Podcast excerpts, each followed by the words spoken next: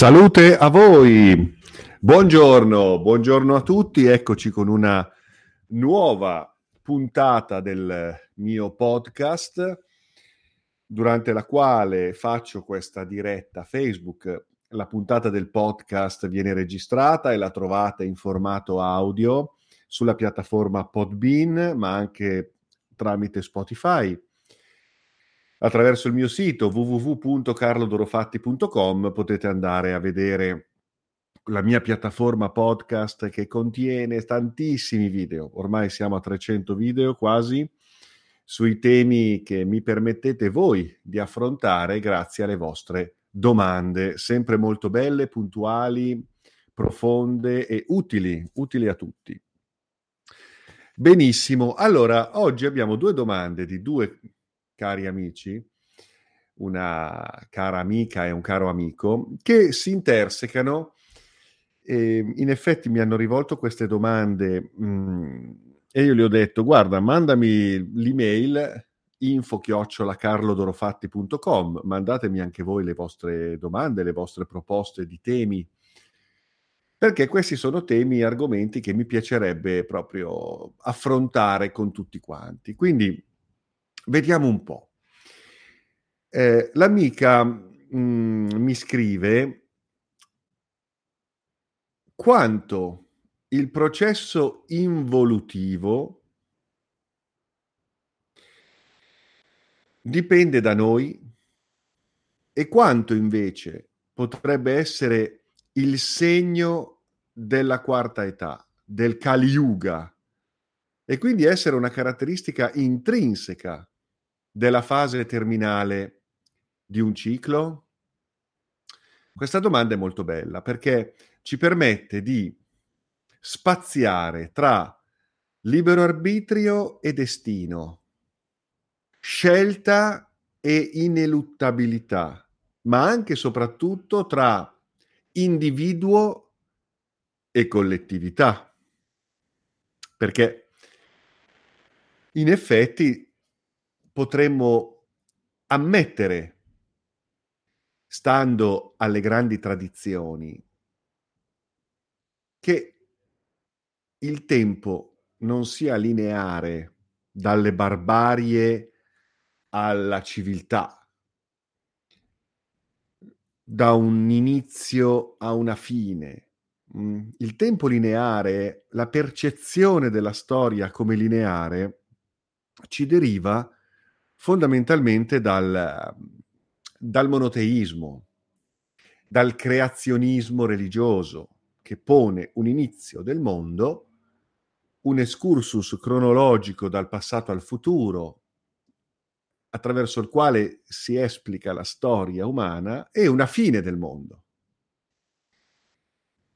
Mentre invece nelle società tradizionali la storia è sempre stata percepita come un ciclo, anzi un eterno presente di cicli temporali in cui si avvicendano in modo reiterato momenti di apice e momenti di declino, momenti di rinascita e momenti di caduta, sia a livello collettivo, ma poi in questo discorso collettivo si gioca il viaggio individuale, il destino individuale. E in effetti, secondo le tradizioni, noi oggi siamo in un momento di transizione tra l'approssimarsi di un collasso che segnerebbe la fine di questa era, un collasso valoriale, spirituale, un collasso sociale, politico, economico, ma contemporaneamente un rilancio nel collasso ci sono i semi di una rinascita e quindi dell'apertura di un nuovo ciclo, di una nuova era in cui finalmente prevarrà eh, la cooperazione sulla concorrenza, la solidarietà sulla mm, competizione, la, mh, eh, come dire, eh, l'amore sull'egoismo. E noi oggi siamo evidentemente in un momento di declino, di collasso socio-spirituale. E allora tutto ciò è strutturale? Non può che essere così? Non può che andare così? Quindi in fondo che noi stiamo bene, che noi stiamo male, che noi siamo evoluti o che noi siamo involuti, dipende da noi o dipende dal tempo in cui nasciamo? E poi, a prescindere da quello che può essere uno scenario collettivo, quindi strutturale, l'individuo in quanto tale, cosa può fare? Partecipa inevitabilmente all'onda collettiva, alla media che segna un certo processo, oppure attraverso l'esercizio del proprio libero arbitrio può emanciparsi da questo trascinamento? E quindi evolvere sempre e comunque la propria coscienza, anche quando venisse messa alla prova da circostanze che in modo fisiologico e strutturale segnano il funzionamento dell'universo, con momenti anche di selezione, per cui prova della coscienza. È vero un po' tutto questo, cioè noi individualmente siamo sempre comunque chiamati ad esercitare il nostro discernimento, la nostra capacità di critica, la nostra intelligenza. E tuttavia ci sono momenti in cui tutto questo può essere supportato da uno slancio creativo oppure messo a dura prova da una fase distruttiva. E tuttavia noi siamo sempre e comunque chiamati e in ogni caso messi nelle condizioni di esprimere il nostro valore verso l'amore, verso la vita, verso la luce, verso il bello, verso i valori spirituali che sono iscritti profondamente nella nostra natura. Quindi da una parte possiamo ammettere che ci sia una ciclicità di circostanze, la vita e la morte, la rinascita e un nuovo collasso e via così, come descrivono nelle tradizioni orientali i grandi maestri parlano di questi yuga e noi saremo in un Kali Yuga, Siamo, stiamo finendo quest'era che è un'era contrassegnata dal, dal, dall'egoismo. Hm? E, eh, però, nonostante tutto questo sia strutturale e sia giusto così, perché la coscienza possa veramente essere provata al fine non solo di un suo risveglio, ma anche di una sua rievoluzione attraverso le prove che affronta. E quindi tutto ciò è strutturale, è come un corpo che si nutre, poi smaltisce gli, le scorie, le, gli scarti che si rinnoveranno eh, dando humus alla natura eh, affinché possa eh, fertilizzarsi e quindi manifestare nuove nascite, nuove eh, possibilità. E quindi cara amica mia, tu mhmm, tieni conto che è strutturale, secondo me è, stru- è inevitabile che ci siano questi flussi. E noi però dobbiamo e possiamo fare la nostra parte sempre e comunque a prescindere, anche in base alla nostra storia d'anima che ci vuole collocati nel tempo ora in un momento di un certo tipo, ora in un momento di un altro tipo, in base anche alle necessità della nostra storia d'anima. Volendo immaginare in questo caso una reincarnazione come lineare su un piano cronologico, cosa che non è, perché poi al di là di tutto lo spirito si muove attraverso logiche di simultaneità, ma qui eh, entriamo in un discorso che può complicare la visione delle cose, la nostra capacità di elaborarle. Quindi certamente quello che sta succedendo è fisiologico, questa civiltà deve collassare, deve segnare il suo tempo, la sua, la sua, mm, la sua fine che però non è una fine, perché è una fine che implica una rievoluzione ad un livello superiore della manifestazione dei suoi fenomeni. Quindi ci sarà da una parte un'umanità che incarna la fine dei tempi, la fine di questo tempo, che non è la fine del mondo, è la fine di un mondo. E dall'altra parte un'umanità che rappresenta i semi di una nuova era, che può costituire qualcosa di assolutamente eh, nuovo, eh? una rinascita spirituale ma anche spazio-temporale, dimensionale del, dello scenario in cui la vita si manifesta. Quindi noi da che parte ci poniamo? Io, tu, da che parte ti poni?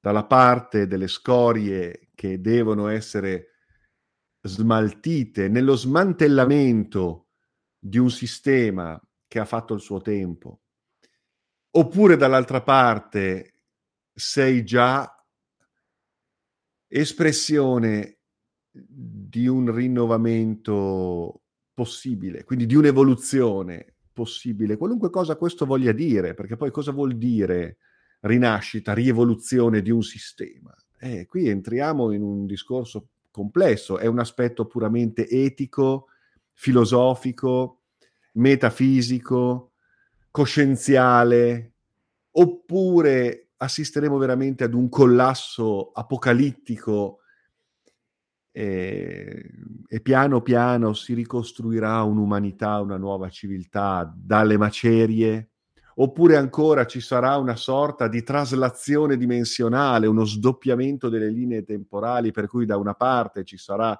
un'umanità, un pianeta volti verso un inesorabile annichilimento e dall'altra parte invece la manifestazione di un piano di realtà eh, nuovo, questo non lo sappiamo. Eh, come si manifesterà questa transizione? Però io sono convinto che, come da sempre le tradizioni raccontano, eh, tutto questo è sì da una parte strutturale a livello collettivo, ma poi a livello individuale noi ce la giochiamo sempre. In base all'esercizio del nostro libero arbitrio, senz'altro, più o meno libero, più o meno condizionato, condizionabile, oppure liberato, il quale libero arbitrio di fatto poi rappresenta l'esperienza di una scelta evolutiva che non è altro che un allineamento con la nostra natura autentica, reale, già esistente, già realizzata, già collocata su un piano temporale in cui tutto è già, per cui è un allineamento con il nostro Dharma. Per cui esiste libero arbitrio o no? C'è un libero arbitrio, c'è una scelta che ci porta da una parte o dall'altra, oppure non poteva che essere come va e come andrà e come è andata, non poteva che essere così perché quella è la natura del nostro Dharma.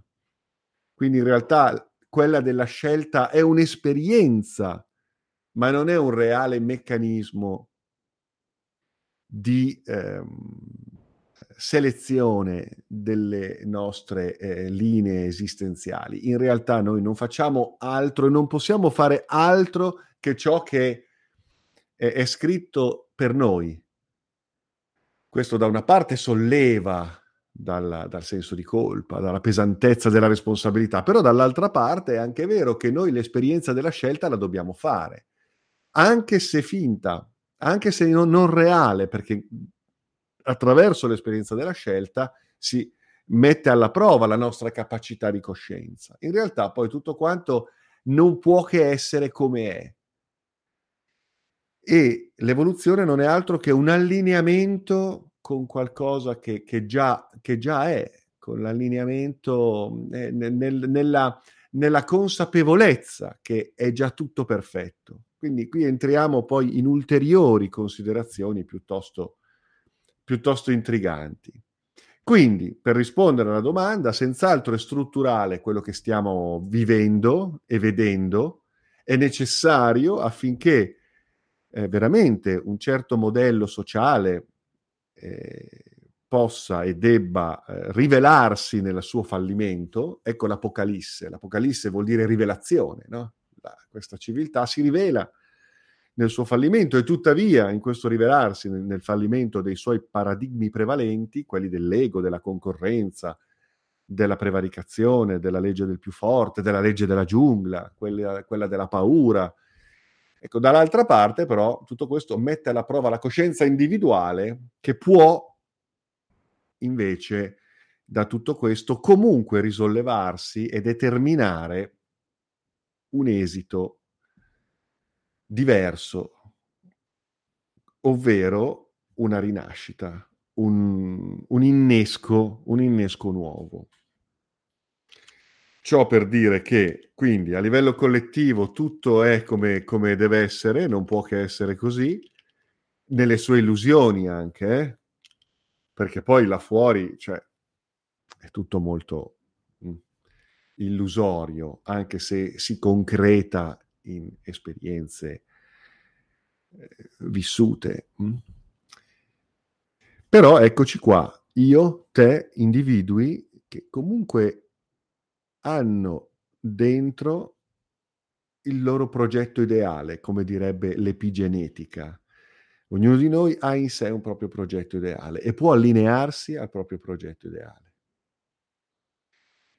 E quindi determinare, nonostante la ciclicità strutturale dei fenomeni che ha una sua meccanicità, ecco, nonostante questa meccanicità, l'individuo può sempre e comunque risolversi in una consapevolezza evolutiva eh,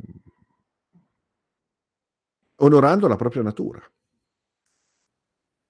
Ecco, questo mi permette di venire alla seconda domanda, molto interessante, perché a questo punto ci dovremmo chiedere ma cosa fa l'individuo, cosa, cosa deve fare, cosa può fare l'individuo per connettersi con il proprio Dharma, per regolarsi attraverso la propria esperienza di scelta in questo labirinto di, di illusioni, di possibilità, di fenomeni, di accidenti. Come può l'uomo regolarsi? Come può l'uomo liberarsi dai condizionamenti, dalle catene del samsara, quindi le catene del karma? Eh, come può liberarsi dall'illusione? Come può liberarsi dalla menzogna, dalla falsità, dal falso sé e dai suoi fittizi, fasulli desideri, dalle sue ambizioni irreali. E quindi evolvere la propria consapevolezza, realizzarsi nell'espressione dei propri talenti, nella, nel, nella, nel, vivere una vita saggia, prospera e, e gioiosa. Come può l'uomo fare questo? E allora qui mi ricollego alla domanda del, di questo mio amico che mi dice, ti chiedo di approfondire attraverso il tuo sentire e la tua esperienza personale il tema della paura della morte, uno dei cinque condizionamenti che affligge l'umanità. Vedi il sutra numero 3 del Sadhanapada di Patanjali. Patanjali è quel maestro famoso per aver, scritto quegli aforismi che fanno da fondamento etico e filosofico dello yoga. E dice inoltre, se puoi, vorrei che rispondessi una mia precedente domanda sulla tua esperienza concreta e convincente per chiunque voglia trovare una spinta, una conferma, una certezza alla presenza di un oltre. Quali sono le tue esperienze personali più importanti, significative e forti in un'epoca, in un'ipotetica gerarchia che puoi condividere con chi ti ascolta? Qui mh, mm, mi chiede di eh, esprimere la mia opinione e condividere la mia esperienza rispetto alla consapevolezza di una continuità dopo la vita fisica. No? Però qui parla della paura della morte e inquadra la paura della morte all'interno di una precisa tradizione, quella di Patanjali o Patanjali, ehm, che è la tradizione dei cosiddetti cinque ostacoli, i cinque condizionamenti le cinque afflizioni, cioè secondo questo modello spirituale, induista, yogico, esistono cinque eh, klesha, ecco, si chiamano così, le, le cosiddette cinque afflizioni. Allora, ogni tradizione ha cercato di individuare quali fossero gli ostacoli all'evoluzione. Quali sono gli ostacoli all'evoluzione? Perché l'uomo non ce la fa? O se ce la fa, ce la deve fare con così tanta fatica. Cos'è che lo illude, lo devia, lo, eh, lo smarrisce? Quali sono veramente i, le, le grandi trappole disseminate sul cammino della nostra vita verso la felicità, la realizzazione e l'evoluzione della coscienza? Tutte le grandi tradizioni hanno cercato di individuare i motivi per cui è così difficile tutto questo. E hanno cercato di elencare anche gli aneddoti. Cioè, ok, allora, date le cause, vediamo di capire come si può affrontare questo impervio cammino per poter veramente liberarci, emanciparci dai condizionamenti e svolgere finalmente una vita di gioia, di piena realizzazione. Ecco, quali sono i valori, i paradigmi, i pensieri dai quali ci dobbiamo liberare e che invece dobbiamo dall'altra parte nutrire. Allora, nel, nell'insegnamento, negli Yoga Sutra di, di Patanjali, abbiamo questa eh, elencazione di cinque ostacoli, cinque afflizioni clamorose, cinque afflizioni clamorose. E quali sono queste cinque afflizioni così pesanti che solo attraverso lo yoga e la meditazione, secondo quella tradizione, solo attraverso lo yoga e la meditazione possono essere viste, inquadrate, gestite, dissolte, finalmente. Allora abbiamo, la prima è, è questo lo abbiamo anche nell'Advaita Vedanta, avidia, avidia, avidia è l'ignoranza. Quindi la falsa comprensione eh, della natura delle cose, l'ignoranza. Eh, questo è il primo, il primo klesha, il primo di questi pancia klesha è l'ignoranza. E io direi che questa, cioè abbiamo finito, cioè, dicendo questo abbiamo finito, però vediamo quali sono i figli di questa eh, afflizione dal mio punto di vista è veramente la fonte di ogni eh, difficoltà. Allora abbiamo eh, l'egoismo, quindi l'ignoranza, eh, cioè questa, questa, carenza nella coscienza del proprio sé, della natura delle cose, cosa produce? Io direi produce paura, da lì l'egoismo, no? il territorio, il, la necessità di avere, di possedere, di accumulare, di difendere, di mm, eh, cautelarsi perché, perché, perché l'universo è, è una sfida, ehm, l'altro è, un, è, un, è, una minaccia. E, e, allora ecco, io, io, io, io, ecco, no? Quindi il secondo clash è l'egoismo. Il terzo è l'attaccamento nei confronti di oggetti, ma anche di idee. Quindi il pregiudizio, la necessità di fissare delle regole, delle idee, delle, dei pensieri che mi permettano di trovare una consolazione, non una verità, una consolazione. Quindi l'attaccamento, l'attaccamento alle cose, ma anche alle persone, la possessività, l'avidità eh, e anche alle idee, ok? Quindi il fanatismo, il dogmatismo. Poi abbiamo la, mm, cioè, la paura del, del, del dolore, ok? La paura del dolore. E infine l'attaccamento istintivo alla vita. Quindi la paura della morte. Ecco, quindi eh, l'ignoranza, proprio come oblio di sé e incoscienza, ok? Da lì l'egoismo, da lì l'attaccamento, da lì la paura del dolore e la paura della morte. E in realtà questi cinque veleni ehm, concorrono, si amalgamano, ok?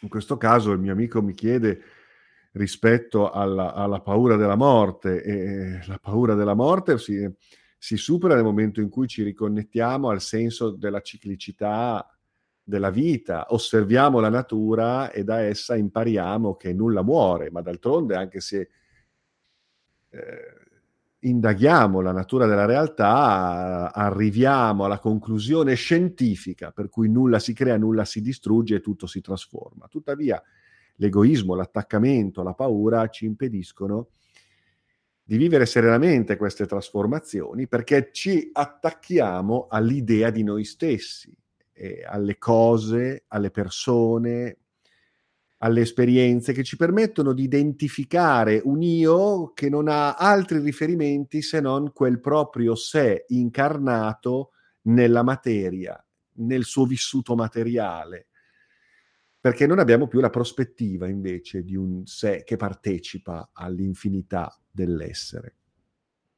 Quali sono le mie esperienze che mi, per, che mi portano a essere certo di una continuità post mortem? Ma guarda, io ormai sono tanti anni che do proprio per scontato questo, cioè mm, non riuscirei, cioè avrei, fa, faticherei a dimostrare il contrario, cioè oggi l'onere della prova è, rivolto a chi asserisce l'esistenza del divino, del trascendentale, dell'invisibile, della continuità dopo la morte. L'onere della prova è dato a chi crede nell'anima e nella sua sopravvivenza dopo la morte del corpo.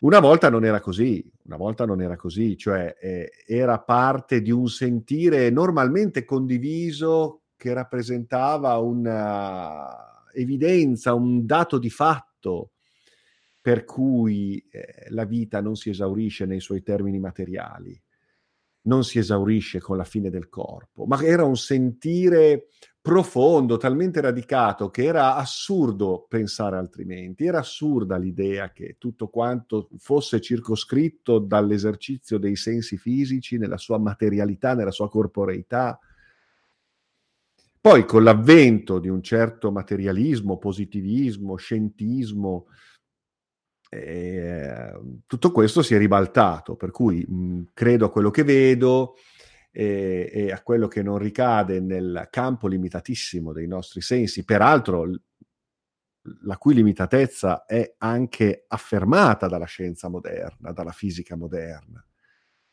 Oggi lo scienziato onesto riconosce che la, mater- la materialità è, un, è una convenzione della mente e anche sul piano della fisica mh, tutto sommato non esiste.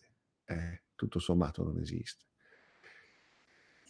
Poi io ho avuto l'esperienza, che so io, io ho assistito alla morte di un mio maestro, io ho assistito, ma anche per dire, quando io da piccolo, non so, morì mia nonna e vidi il suo corpo in obitorio, avevo 13 anni, e vidi questo corpo così steso su questo letto di ferro, acciaio, di...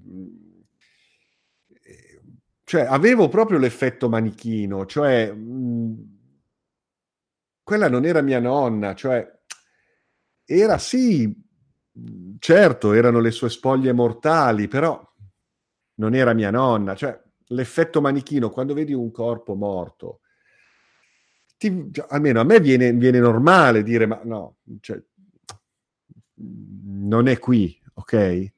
Poi, ovviamente, la mia ricerca interiore, spirituale, esoterica, quindi le esperienze con la medianità, con le esplorazioni ultracorporee, eh, certo mi hanno portato ad avere poi delle esperienze che, che, che mi hanno permesso di percepire eh, l'invisibile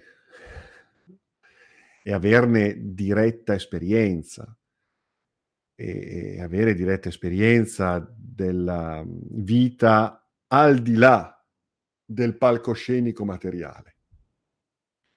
Per cui io sono assolutamente certo di una continuità della realtà oltre la materialità e di una continuità della nostra essenza esistenziale spirituale al di là del corpo fisico.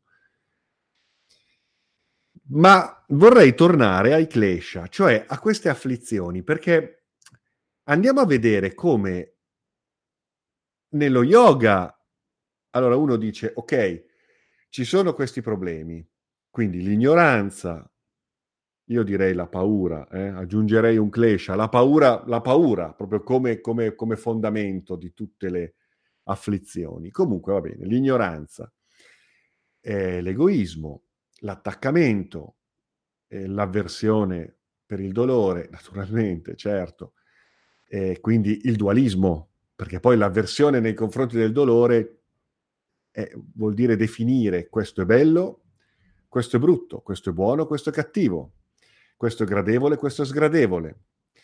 E, e quindi eh, il dolore è il dolore, cioè non è un'esperienza eventualmente di insegnamento, che mi indica un necessario cambiamento o un lavoro su me stesso perché quel dolore mi porta a un messaggio, quella sofferenza è il segno di un cambiamento che devo apportare alla mia vita, rimuovere quelle cause eh, che hanno condotto a quel dolore, a quella patologia, quindi in una visione dove anche la malattia diventa un'esperienza di, di evoluzione possibile, di ascolto di sé, della vita in funzione di un cambiamento. Ecco, Invece no, il dolore è dolore, il male è male, il bene è bene. Ecco, sul dolore e sulla paura del dolore, figuriamoci poi sulla paura della morte, le grandi religioni, che so, non sono altro che sedi di potere ehm, politico, sociale, hanno giocato tanto no? sul dualismo bene e male, la definizione di un nemico di cui avere paura, da cui l'istituto religioso ti difende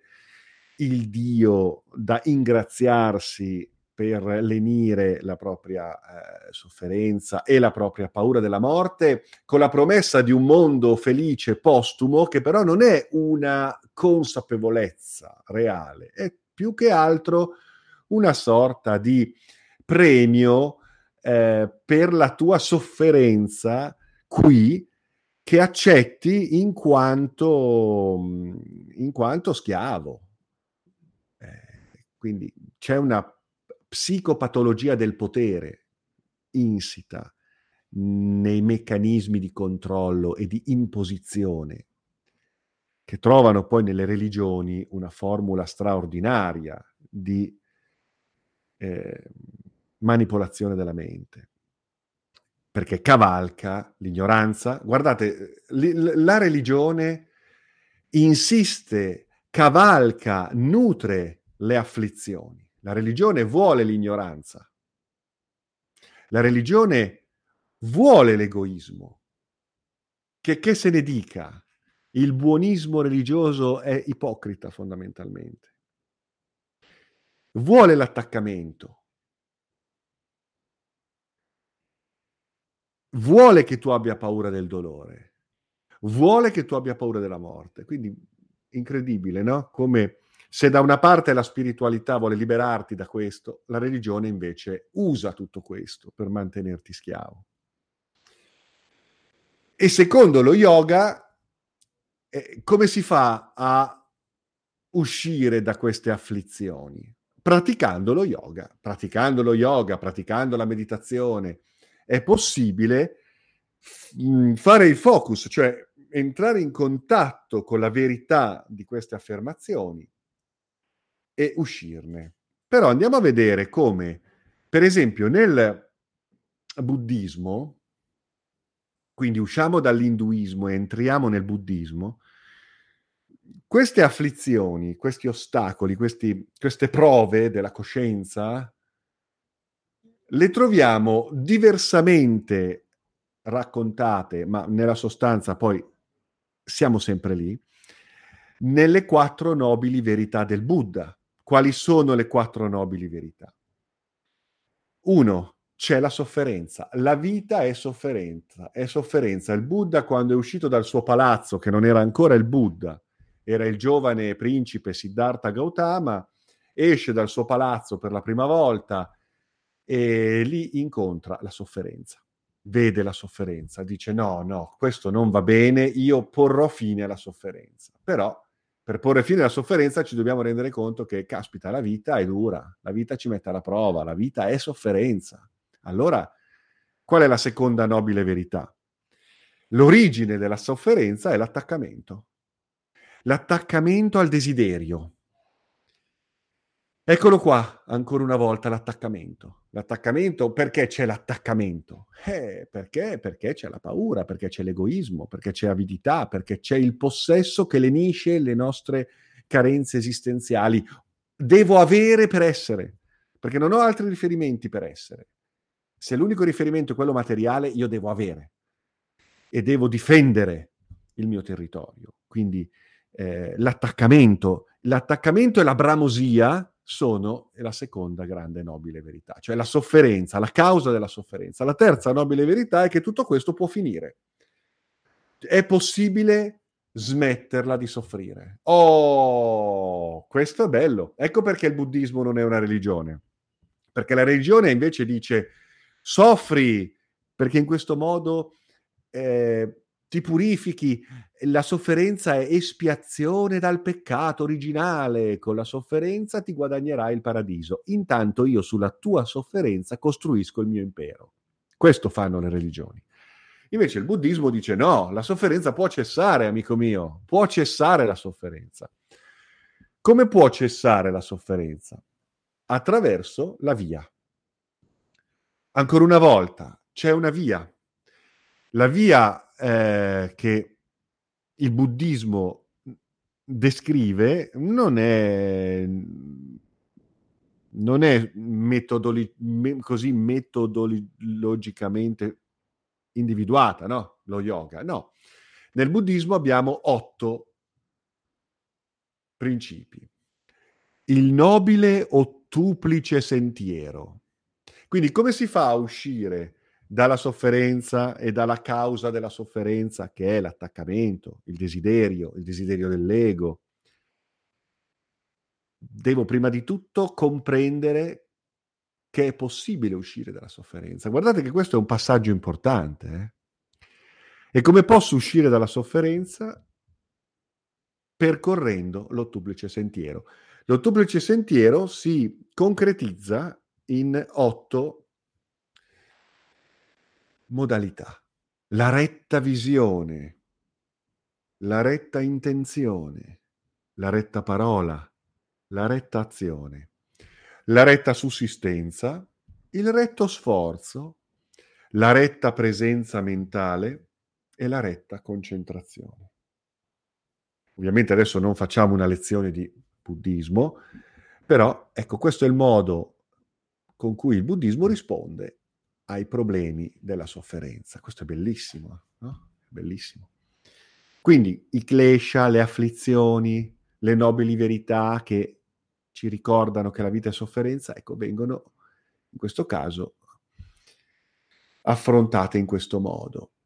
Poi naturalmente nella psicologia del profondo, nella psicologia moderna, si parla di ferite, no? Per cui si va a sviscerare ancora di più no? qual è il motivo dell'attaccamento, della paura, quali sono i, i, condizionamenti fondamentali, quali sono le cause di tutta una serie di stati reattivi e allora lì andiamo a vedere le ferite, allora la ferita da abbandono, la ferita da tradimento, la ferita eh, da mh, rifiuto.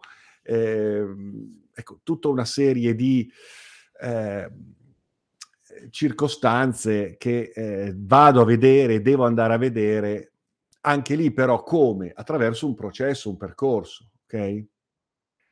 Guardate che però anche nel, nel, nel, nella, nel cristianesimo, eh, tanto per parlare di religione, anche le religioni individuano tutto questo, ovviamente non per indicare un processo di emancipazione e consapevolezza individuale, che ti condurrebbe alla consapevolezza della tua natura divina e quindi ti emanciperebbe dalla sudditanza di una casta intermediaria tra te e un Dio lontano, padre padrone, premiatore e castigatore sulla base della tua devozione ai suoi comandamenti. No, tutto questo verrebbe smantellato in funzione di una consapevolezza individuale, sacra, divina, spirituale. Eh? Questo le religioni non lo vogliono ovviamente, però nelle religioni, ecco anche lì, quali sono gli ostacoli della fede?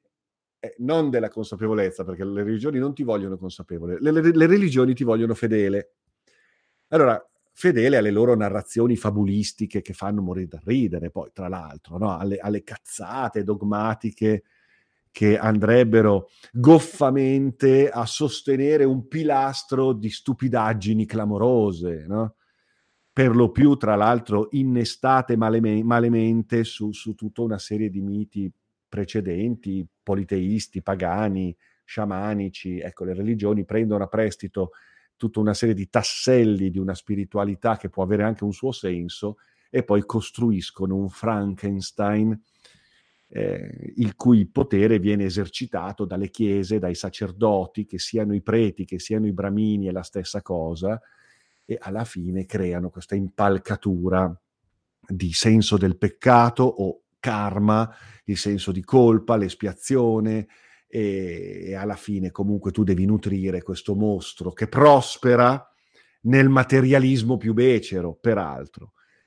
Però anche loro dicono, eh, come mai non, ti, no, non, hai la fede? Non hai la fede perché, ecco, allora, quali sono le afflizioni? Quali sono i, i, i, i klesha, scusa, i klesha della, i klesha della, della, della cristianità? La lussuria, la gola, l'avarizia, l'accidia, l'ira, l'invidia, la superbia, questi sono i vizi, i vizi capitali, i, i, i peccati capitali. No? Però che due palle questi peccati capitali, cioè non è un discorso per cui tu dici c'è l'ignoranza, il problema è che c'è ignoranza, c'è incoscienza, c'è egoismo. No, il problema è che invece tu nel momento in cui godi e ti esprimi, non va bene, la lussuria, oh, ma cazzo, ma io sto godendo dei miei sensi. Cioè, certo, allora dovresti dire l'attaccamento ai piaceri dei sensi, però invece no, la lussuria, oh, c'è un clima di repressione in tutto questo. La gola, ma cazzo, ma fammi mangiare sto gelato, no, la gola. E così l'avarizia, l'accidia, l'ira, l'invidia, la superbia D'accordo, è chiaro che hanno un senso, però è, è un po' malizioso. Tutto questo viene incastonato in un'aura di morbosità, anziché andare alla radice del problema, che è l'ignoranza, che è l'ego, che è la paura, e, e, vincere questo problema con la gnosi, con la conoscenza, con l'esplorazione di sé e il risveglio del proprio sé reale, finalmente libero dai condizionamenti, dai pregiudizi e dalle paure. Infatti, da una parte nel cristianesimo abbiamo poi un'eresia che è quella fondamentale, che dice è possibile emanciparsi, è possibile giungere a Dio non attraverso l'obbedienza ai dieci comandamenti, attraverso la fede nella Chiesa e, e essere seguaci delle parole del parroco, ma attraverso l'agnosi, la conoscenza, e no, l'agnosi diventa un'eresia, perché col cazzo, la conoscenza un attimo, ti dico io cosa devi conoscere.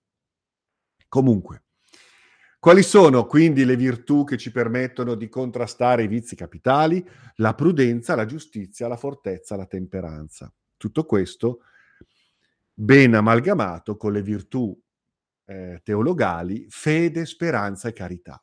Ecco, vediamo come, quanta faziosità c'è in tutto questo, che poi può avere un senso se letto in un certo modo, però a questo punto andiamo invece alle tradizioni spirituali, quelle meno viziate dai processi di potere religioso e allora andiamo a trovare la, la, la radice del, del problema rispetto a ciò che ci affligge e a come possiamo superarlo.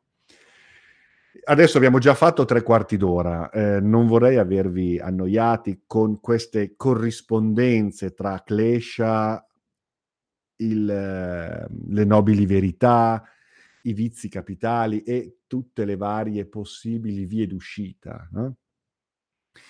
E naturalmente mh, sono discorsi che possiamo anche riprendere. È molto interessante tutto questo, perché andiamo proprio alla radice di quelli che sono i nostri problemi di percezione fondamentalmente. Va bene, quindi continuate a scrivermi info chiocciola carlodorofatti.com. Vi ricordo una cosa importante. Lunedì 23 maggio io e Rita Minelli saremo a Firenze alla libreria Salvemini che si trova in centro in via Gaetano Salvemini al numero 18 e faremo una conferenza, un bel discorso, per cui ehm, alle ore 18, il 23 maggio, a Firenze, Libreria Salvemini, parleremo delle frontiere dell'esoterismo e eh, i portali di Maat.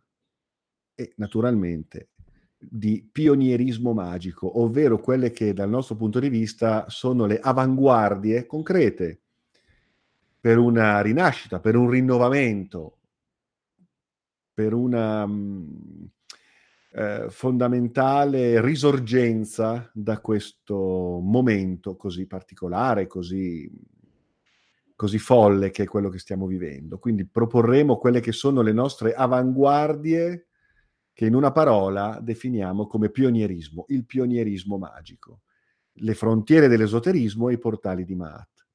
Bene, abbiamo finito per oggi, sono stati quasi 50 minuti piuttosto intensi, vi ringrazio. Eh, io adesso tra poco farò circolare un po' questo materiale e caricherò eh, l'audio sulla piattaforma Podbean che ospita tutti questi audio e vi do appuntamento alla volta prossima. Grazie a tutti, buon weekend, ciao a tutti.